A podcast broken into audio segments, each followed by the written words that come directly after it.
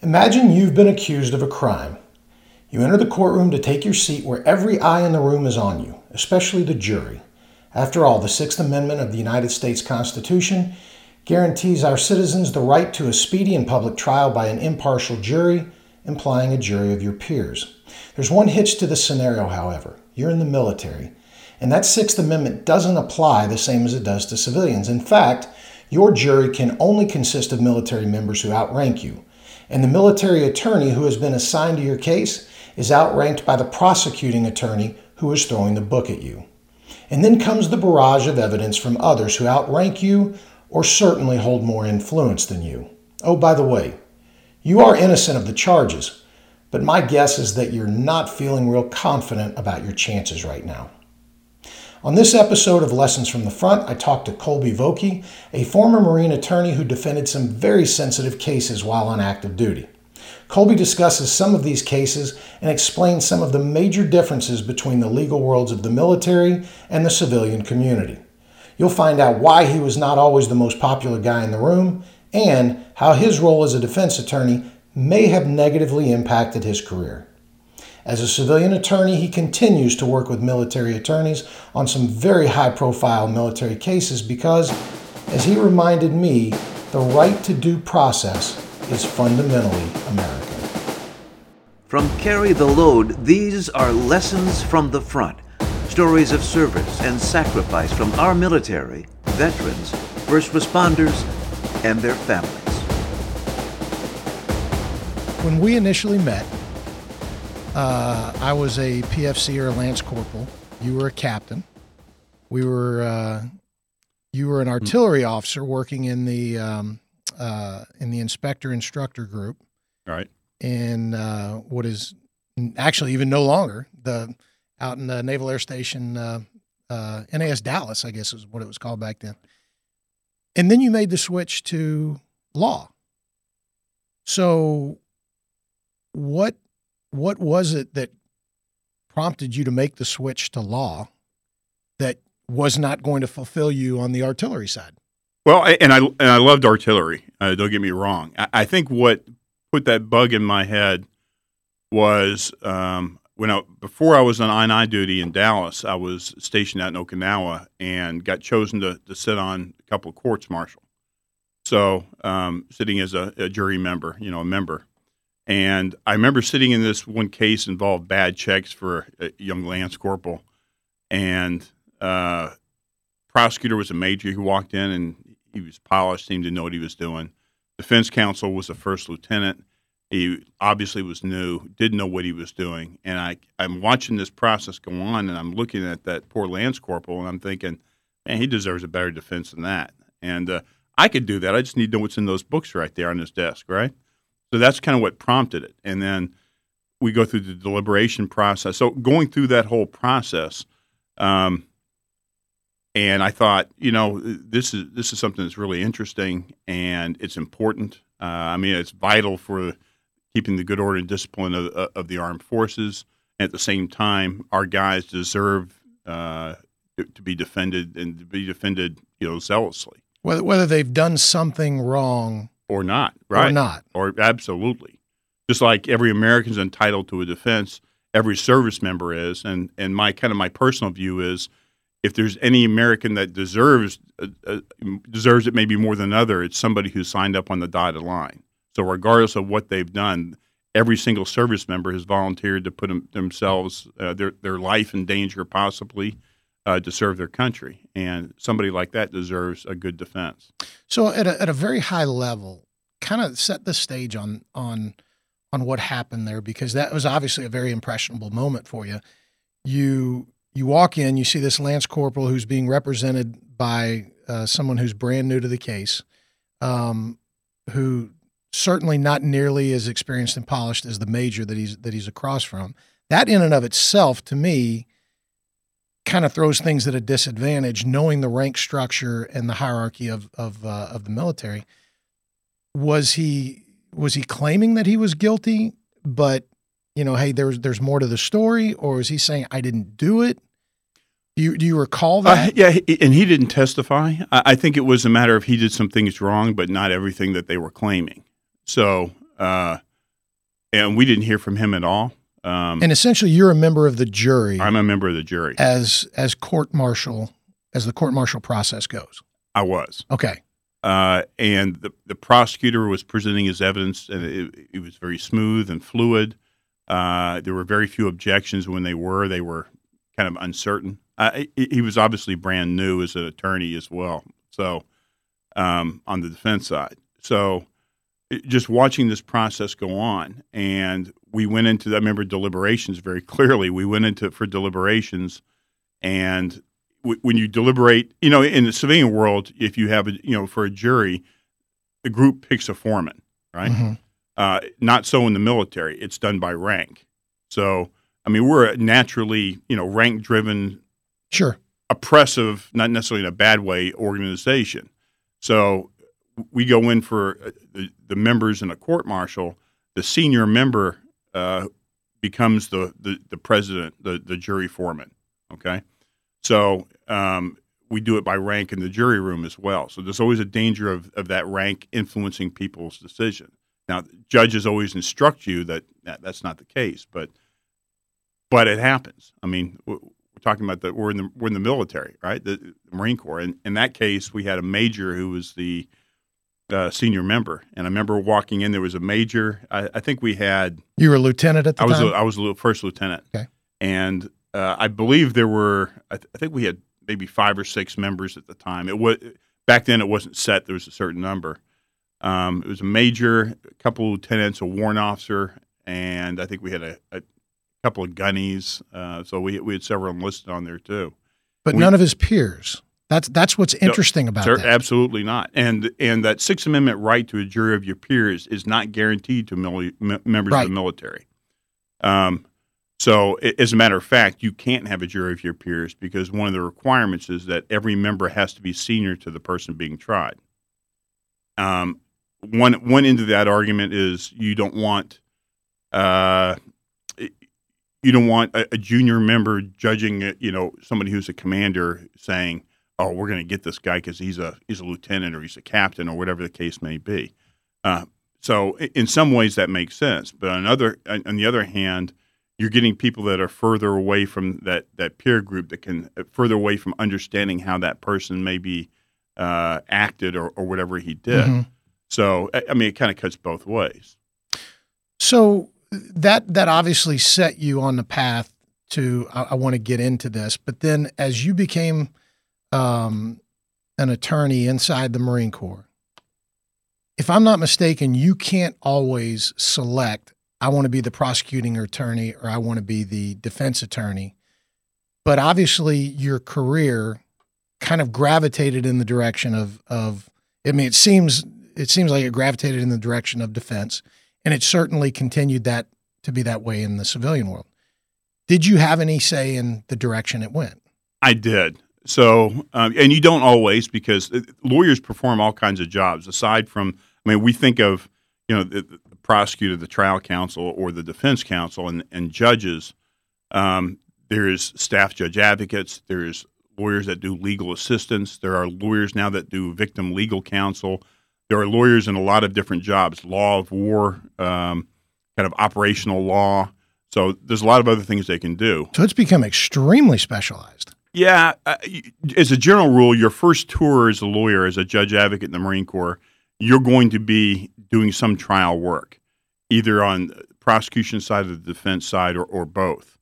Um, your typical tour for the first first tour, uh, judge advocate is half the time in one of those things, either either uh, trial or defense or legal assistance, and kind of typical is you do half and half uh, of those three, you'll do half your time in one, half your time in another. So for me, uh, coming out of an artillery officer, a little bit of time in there, I felt like I had to make up for as much time, the lost time as possible for you know what I didn't do. Right. And I became a lawyer because I wanted to be in the courtroom. I didn't want to do any of those other jobs. So fortunately, I was able to, as much as I could choose, get my choices. Um, like when when I be, finished law school and went through the Naval Justice School, I wanted to go to either Lejeune or Pendleton because that's where they do the most cases. And once I got Pendleton the first time, I you know, got stuck. I think I, when I was there the first time, I did both trial and defense, so prosecution and defense, um, and enjoyed doing both of them. Um, and then later on, I get the opportunity to be a regional defense counsel, and that way you're in charge of all the, the defense counsel um, in your region. In this case, I was Western again, back out to Pendleton, and uh, so I have all the defense counsel basically west of the Mississippi, and at that time uh, we had some in Iraq too. So um, that that's I was in charge of. That's the, the job I wanted. That's the job I was. I felt like I was born to take. So um, I did everything possible to make sure I got that job, and I did. So probably the the most notorious case that you were a part of um, was the Eddie Gallagher case. Now I, I, know that I know you didn't stay on that all the way through. Um, yeah, that, I'm not sure that's the most notorious. So uh, you got to remember, I also defended one of the uh, detainees in Guantanamo Bay.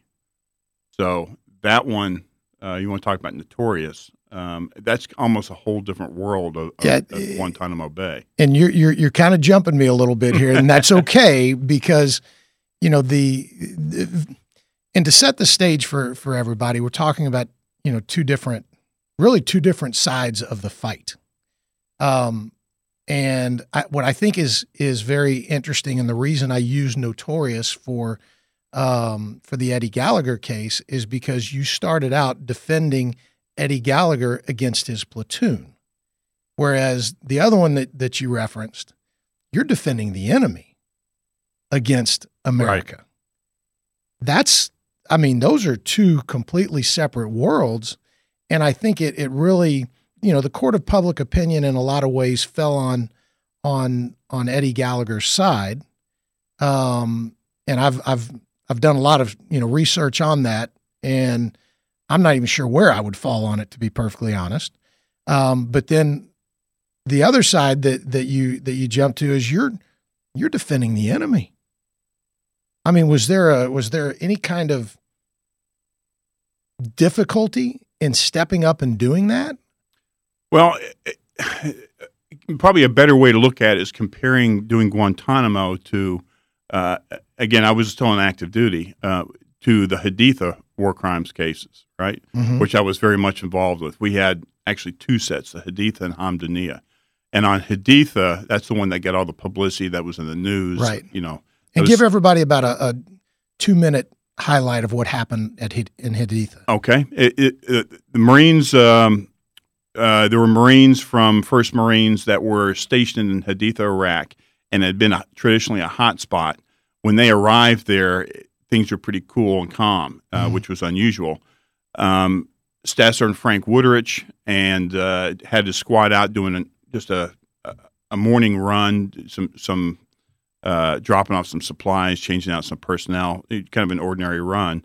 When they're driving back and an IED goes off and blows up one of the four Humvees in their convoy. Um, kills one Marine, wounds another Marine. They immediately, you know, pull their vehicles to the side uh, as they were trained to do and they're waiting for the follow-on attack. Um, so while they were waiting for the follow-on attack, they start receiving fire from a house. Um, the quick reaction. So, so now an ambush has been established. Absolutely, and this is something we've seen many, many times. Sure. And, and, and this was the part of a coordinated attack by the enemy on Third Battalion, First Marines um, that day. I mean, we've got we had footage of all the firefights that where they were attacking Marines all over the city that whole day. This was just the chapter one of that. So the quick reaction force comes up to where Wuterich is, and the platoon commander tells Wuterich to go clear those houses, clear south. So he takes a group down to the house. He goes through the first house. Uh, they clear that one. They hear some sounds in the room. They back then the way they were trained is they throw a grenade in there, wait for it to go off, then step in and fire. And they killed a number of people in that first house as they were doing that, they see somebody running from the house. Uh, somebody yells out, "We got a runner!" And they pursued him to what's now known as House Two, and this was really the bad one. So they proceed to clear House Two in, in a similar manner, um, and third house didn't have, was empty. Um, now, before all that happened, before they started clearing it, there was a white car that was right next to the convoy. So as as as the IED blew up, there's nobody there. The, I mean, it was one of those things. It was 7:30 in the morning, but there's nobody out, which is always kind of an ominous sign, right? Except this one white car. After the ID came on, uh, blew up, and they got out of the car, the occupants there was five occupants of that car. Um, they were they were yelling at them, you know, stay there, raise your hands. I mean, the locals know the deal. Instead, they got up and they took off and they ran, um, thinking that th- these are the trigger men, uh, and maybe we have an- another vehicle-borne IED sitting right next to him.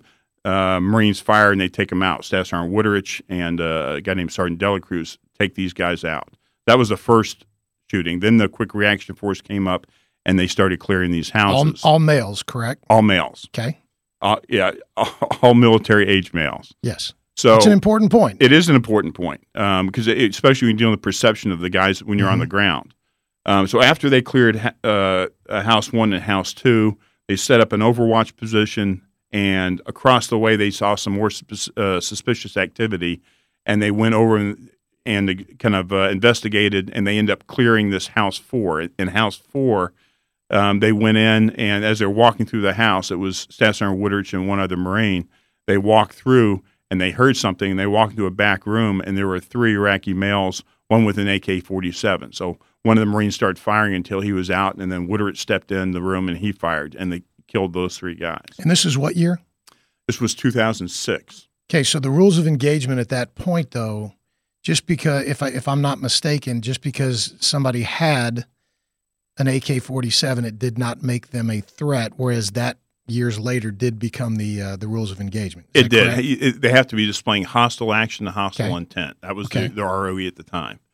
So, um, but the first Marine you stepped in uh, viewed that as certainly ho- uh, hostile action, hostile intent. When you're taking fire and you come across somebody, I mean, you don't have to see them firing to know that they could be a threat. right. And he's holding an AK 47. It wasn't slung over his shoulder. He was holding it, pointing it towards the door. So, Okay. Um, so after that was over, they they came in and uh, for Haditha they came in. Battalion commander sent the company commander to take a look at what happened. Uh, he went down there and there was a number of women and kids that were killed, and their view was it's a tragic result, but this is how it unfolded. Um, however, some insurgents with a video camera filmed the, the bodies and put out this narrative that an IED went off and the Marines just went on a killing rampage, indiscriminately shooting everybody. So that's the story that that hits the the media, and um, it became a huge deal. President Bush even commented on it, uh, and we had Congressman Murtha uh, who made a statement that these Marines killed in cold blood. That he had it on the highest, you know, highest authority. He had the information that these Marines killed in cold blood, which was certainly not true. But that spun up what to be the, the, the largest military investigation in history with Haditha, with uh, you know the media kind of swarming around thinking we've got a new My Lai massacre. Um, now, the one real problem with that whole case, especially from my my perspective, was House Two. One of the rooms that they went and cleared, where they threw a grenade in, one that actually didn't go off, and then somebody stepped in and fired, is that room was filled with nothing but women and children. So, as you can imagine, the scene in that was horrific, um, and that you know that's something that pe- people don't forget. Um, and that's probably par- a, big part of what drove this case to continue forward as well was the scene of uh, of women and kids being killed. Now, exactly who fired in that room, um, what what were the circumstances, was kind of the basis, a big part of that case. Yeah, because if if if I see a video of something like that, it is it's horrible. I mean, it's you you don't you don't wish that upon people, but that does not automatically implicate and assume that by this time, as the Marines as the aggressors, that they're the ones that did it. I mean, there's there's I mean, how many things do we know in hindsight now of you know the Taliban or uh, you know uh, just any select any number of bad guys over in that region Right. of them actually doing the killing, then videoing it and sending it back and using the psyops uh, against us. So, why do you suppose?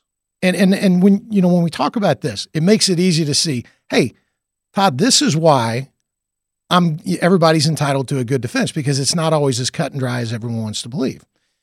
But why do you suppose our congressmen and our, our politicians jump to the conclusion that our guys who are over there putting themselves in harm's way are the ones in the wrong? Why do they why is that conclusion always drawn quickly? And it and it happens in in many of these cases. I've done a lot of these um, war crimes cases or just cases uh, that involve deaths overseas, and they become political footballs. Um, and it, oftentimes it's a very partisan thing. In this case, with Congressman Murtha, it was part of his anti-war we shouldn't be in war in iraq platform and, and this is like see this is why we shouldn't be in war because these kinds of things happen so um, you know in, in, any kind of politically charged issue you have some kind of incident that that occurs people are going to take sides on that mm-hmm. and their positions and that's part of what drives this narrative and interesting before the haditha uh, haditha had huge effects when it comes to um, how these cases are treated and perceived, including within the military.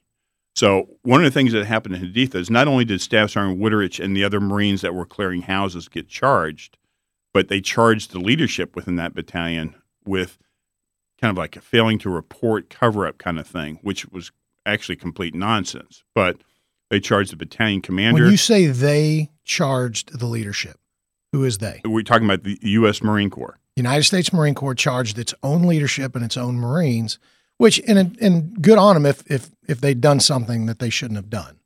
So so yeah, because we have this. If, if somebody orders a Marine to go do something bad, the person who who gives the order should also be answering for it as well, because you know part of the, part of the criticisms you hear is that well the guy in the ground is the guy who gets thrown into the bus and every and nobody else they they're you know it's it's kind of like uh, the old mafia cases. Mm-hmm. You know, the, the the lowly guy gets it, and, and the don is, is untouchable. Yeah.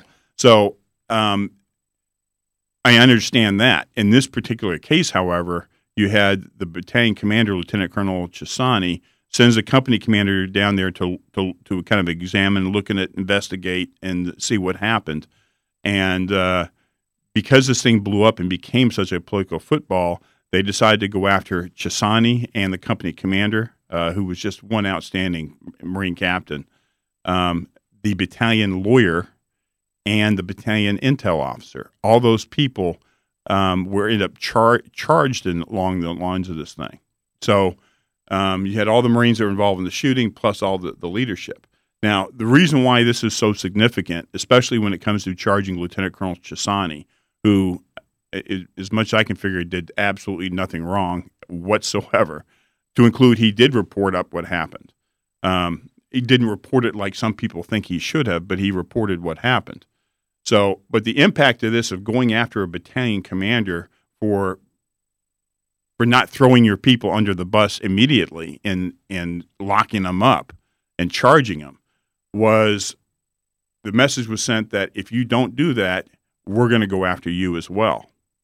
So this was this went beyond just holding leadership accountable this was a threat to all commanders. Now, when we were doing the Haditha cases, um, there were uh, professional military education programs all over the place that were teaching Haditha.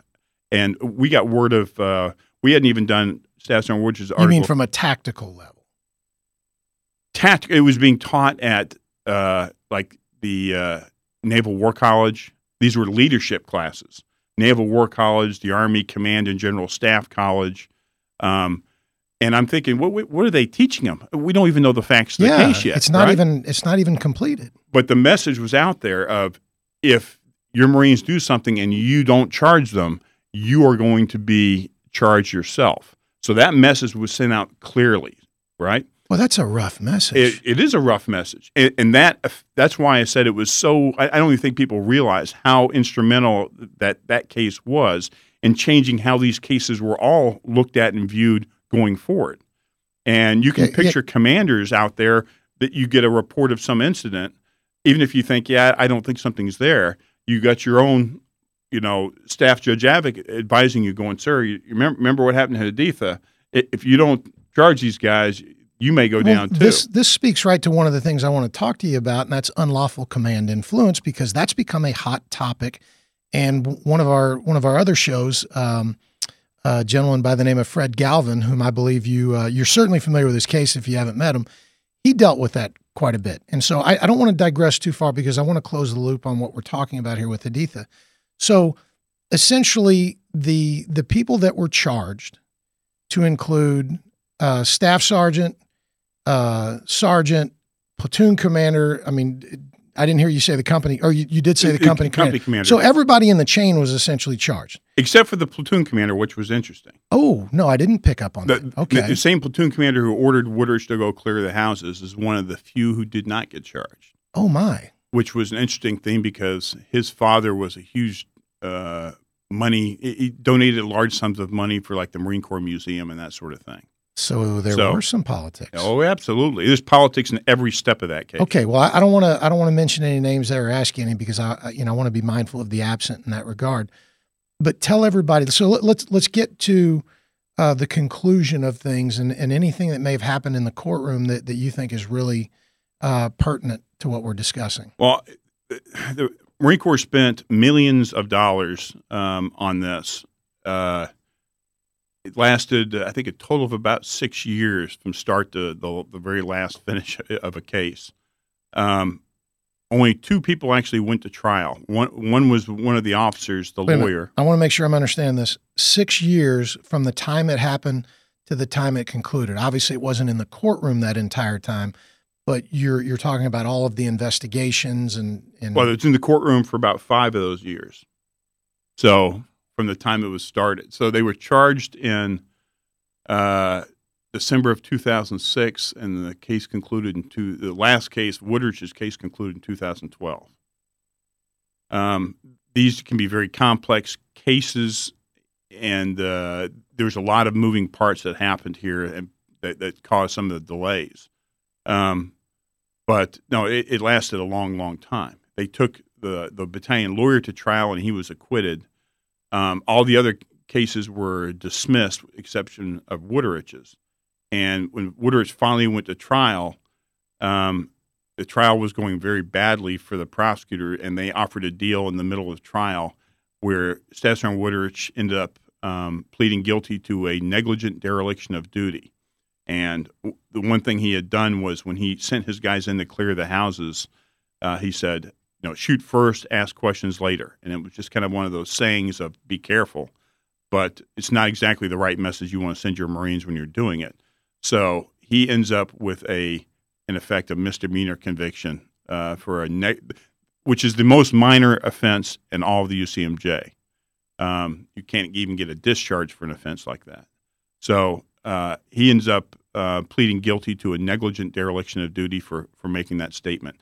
So for all all that time and money and manpower that was expelled, the only conviction was Wuterich for a negligent dereliction of duty for, for making that one statement. That's it.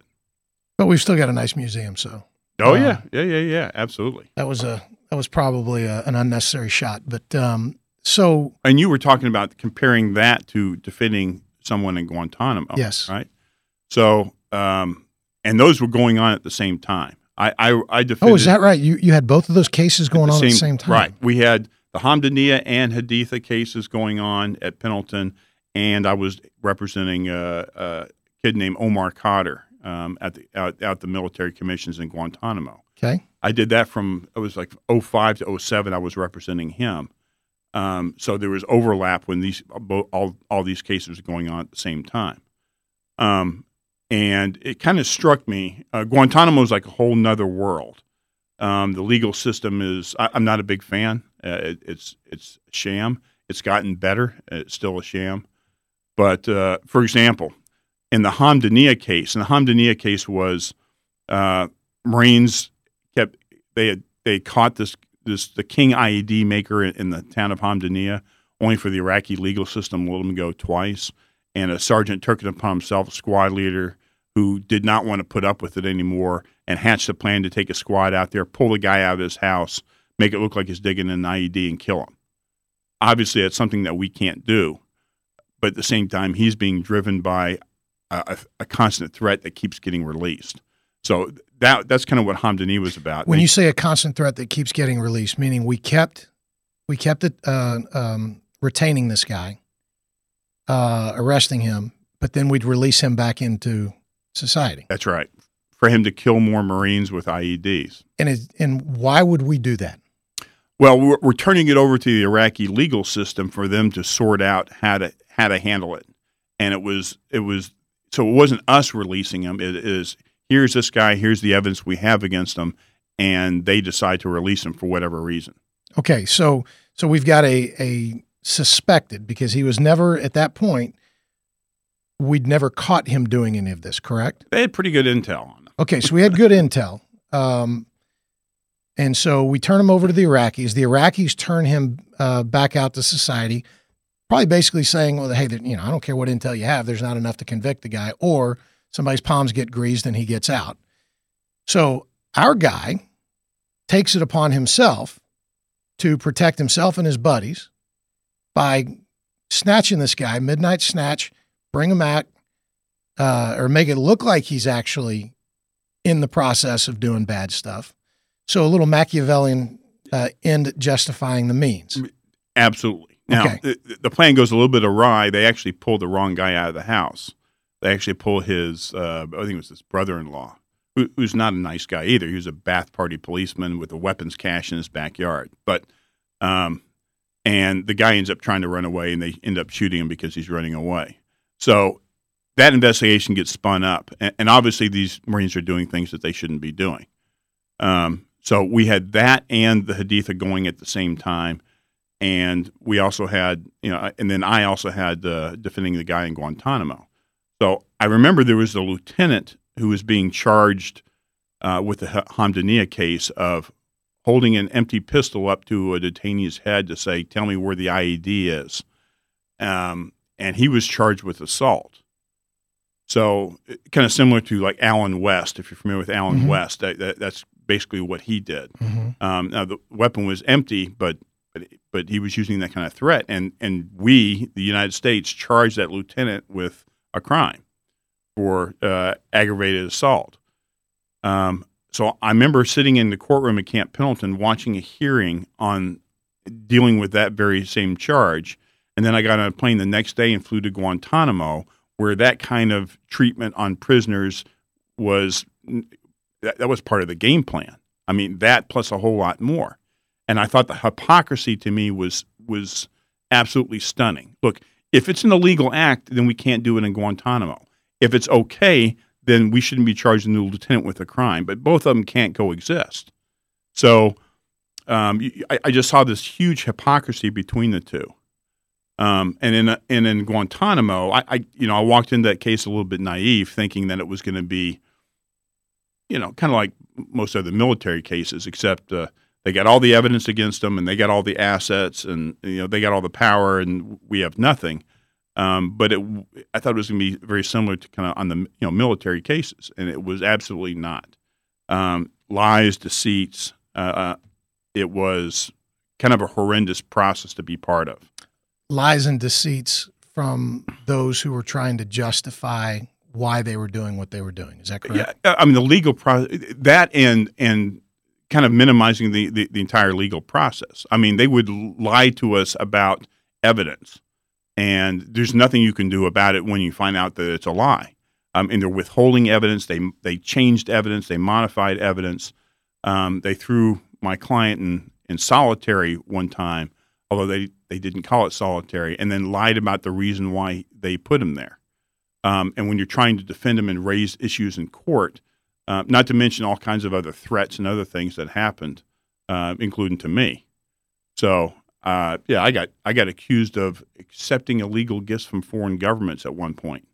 And I'm and like, were, and were you still a Marine? I was still I was a Marine lieutenant colonel with a top secret SCI clearance. And so was it just some random scuttlebutt? Hey, I heard that you know, or did someone actually do you know who accused you of doing? I this? do know who accused me of doing. It. Absolutely, they went to my boss to to make the accusation, um, and it and was, was, somebody in uniform. somebody in uniform wearing stars.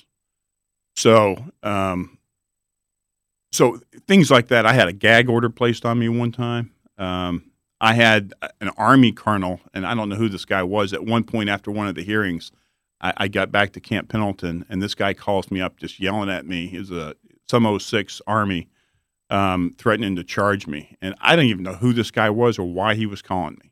But that's that's kind of what you get when you got into Guantanamo. Um, and I was the most senior military guy defending somebody in, in Guantanamo at the time. So I think a lot of that kind of came my way. Um, now, part of it was probably because what I was saying in court or, or, or saying myself. So, not saying I didn't bring it on myself, but it, it's an ugly process. I'm not a big fan at all. Well, the, the, the whole thing is ugly. It is um, ugly because I'm listening to what you're saying, and on one hand, you're defending a Marine who is carrying out his duties.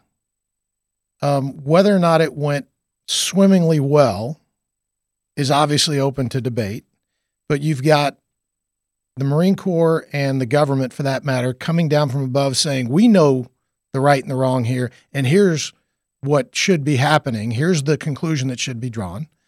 And then on the other hand, you've got Marines that probably weren't acting within the confines of their required duties, um, maybe using too much of a Machiavellian approach, and you're defending the bad guy who just there sounds like there's plenty of uh, of case there to to say that he shouldn't have been doing things that he should. I mean, you're you're arguing both sides of this, but yet the Marine Corps and the government is doing the same thing on both sides, saying, "Well, we know the conclusion that needs to be drawn."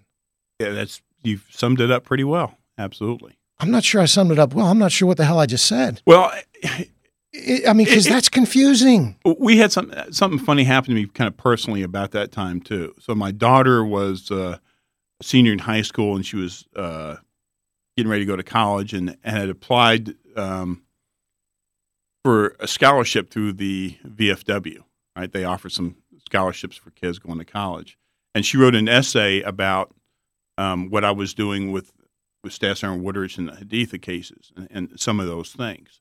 Uh, as you can imagine, there was a pretty receptive group of people mm-hmm. who, um, you know, thought that these none of these guys, even the Hamdaniya guys, shouldn't be charged. I mean, you're talking about you know the, now the former guys that aren't still in uniform, and she won some kind of partial scholarship for writing that essay and got to go to a banquet. And I remember going to the banquet with my daughter, and I said, uh, "Now remember, when they ask you any kind of questions, you can talk about Haditha, all everything you know about Haditha, all you want, but don't mention to them for one second that uh, I did anything dealing with Guantanamo, because it would be it, it's amazing. You could have um, there were all kinds of people saying things in the media all the time. When it came to Haditha, I was some kind of hero for the folks on the right. Yeah. And for, for a lot on the liberal side, I'm I'm part of the problem, right?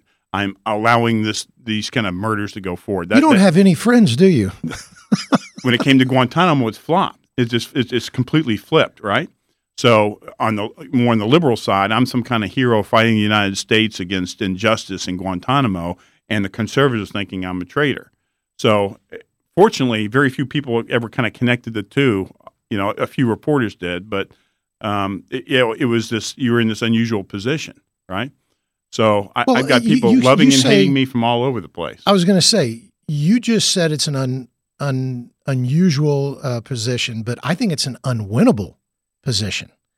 Um, and, and I think it, it speaks to so many things in our society right now that I see as problematic and that is people jumping to a conclusion based on a soundbite, people jumping to a decision based on what they hear and what they read, rather than I'm not in the courtroom. I mean, I, I, have no idea all the things that are said. You know, like you know, we talked about Eddie Gallagher earlier. I wasn't there. I've read, I've read, you know, the book on it. I've watched the docu series on it.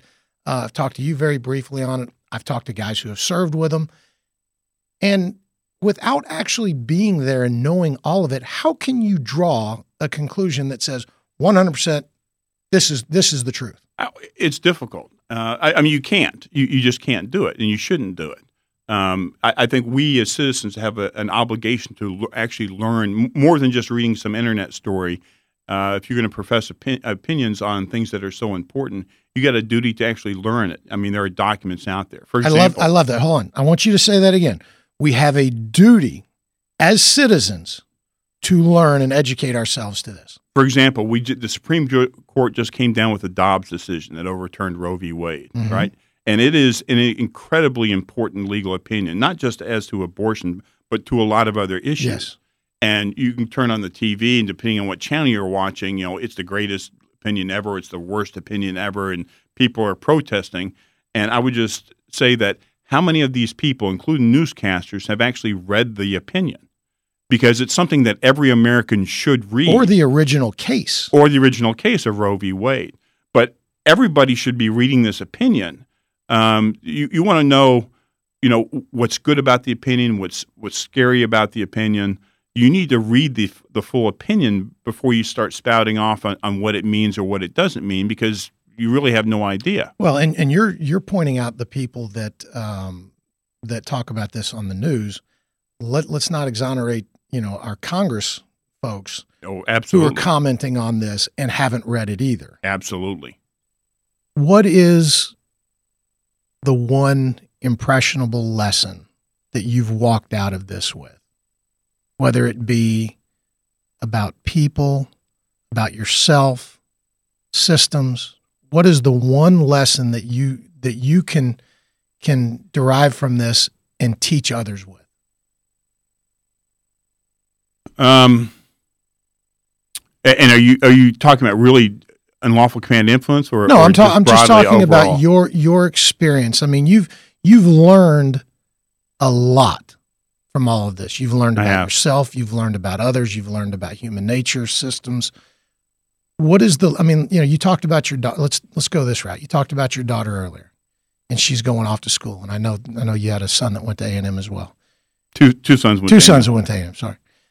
What lessons do you try to teach them from your experiences?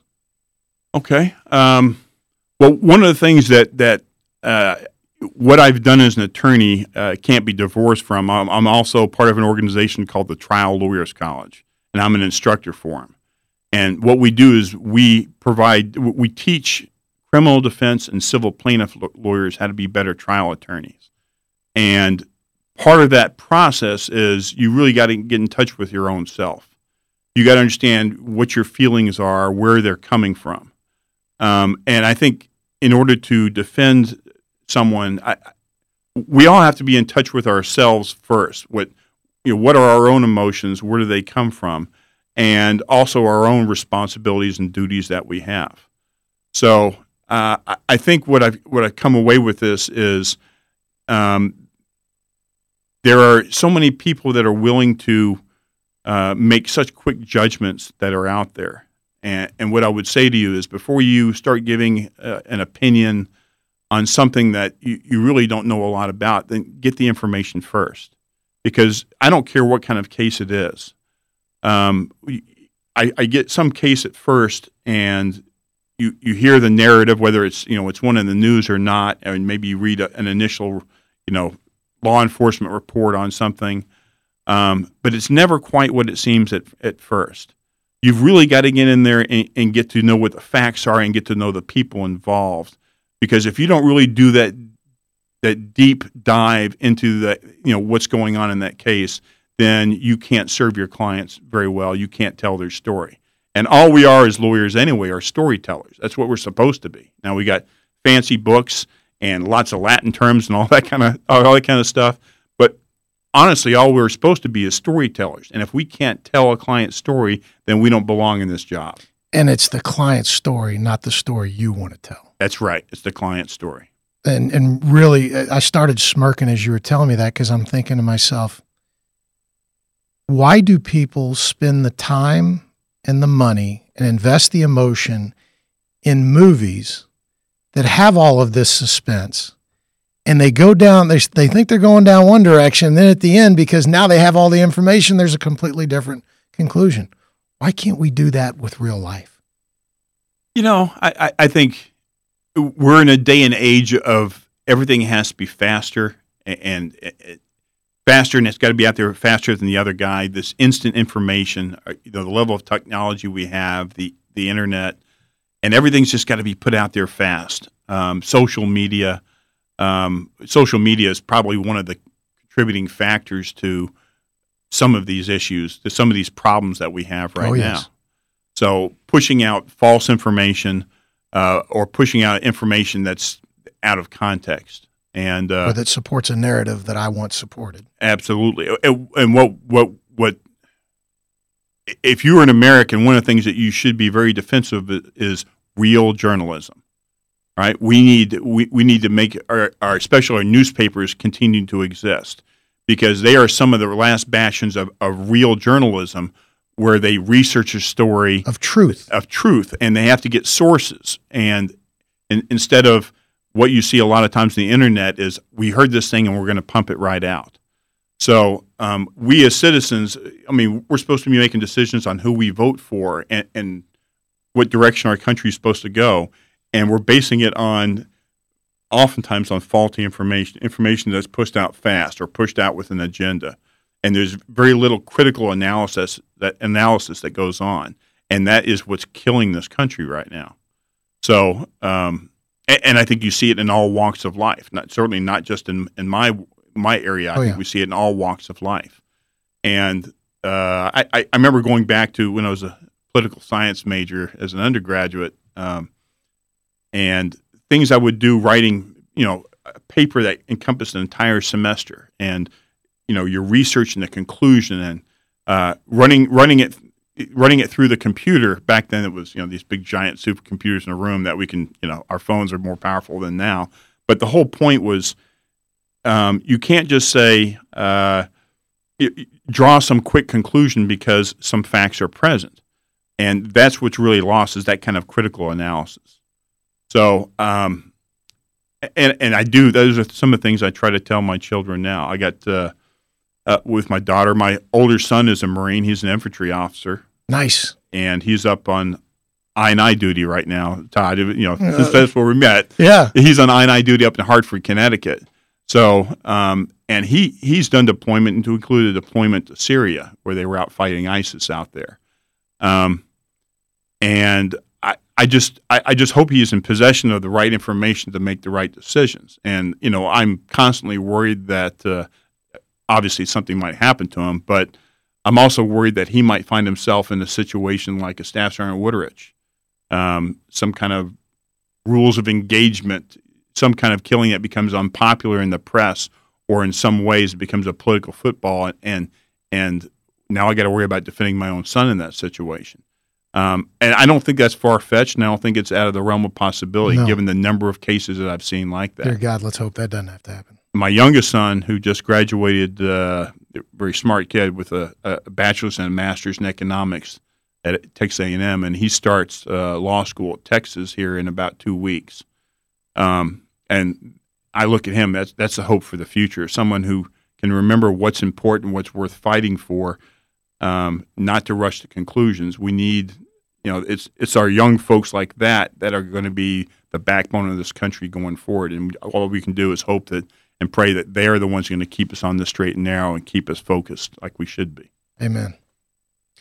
The final question. Um, you know that uh, um, you know about carry the load. I do. Who are you carrying? I am carrying uh, Lieutenant Colonel Tim Maxwell and the Semper Fi Farm. So uh, Tim Maxwell is uh, someone I know from Texas A&M. He went to A&M with me. He was a year younger. Went to the Marine Corps, uh, infantry officer, and he was wounded in Iraq in 2004. Um, a mortar round, and uh, he's got damage in the right side of his body. He's got he had shrapnel in his head.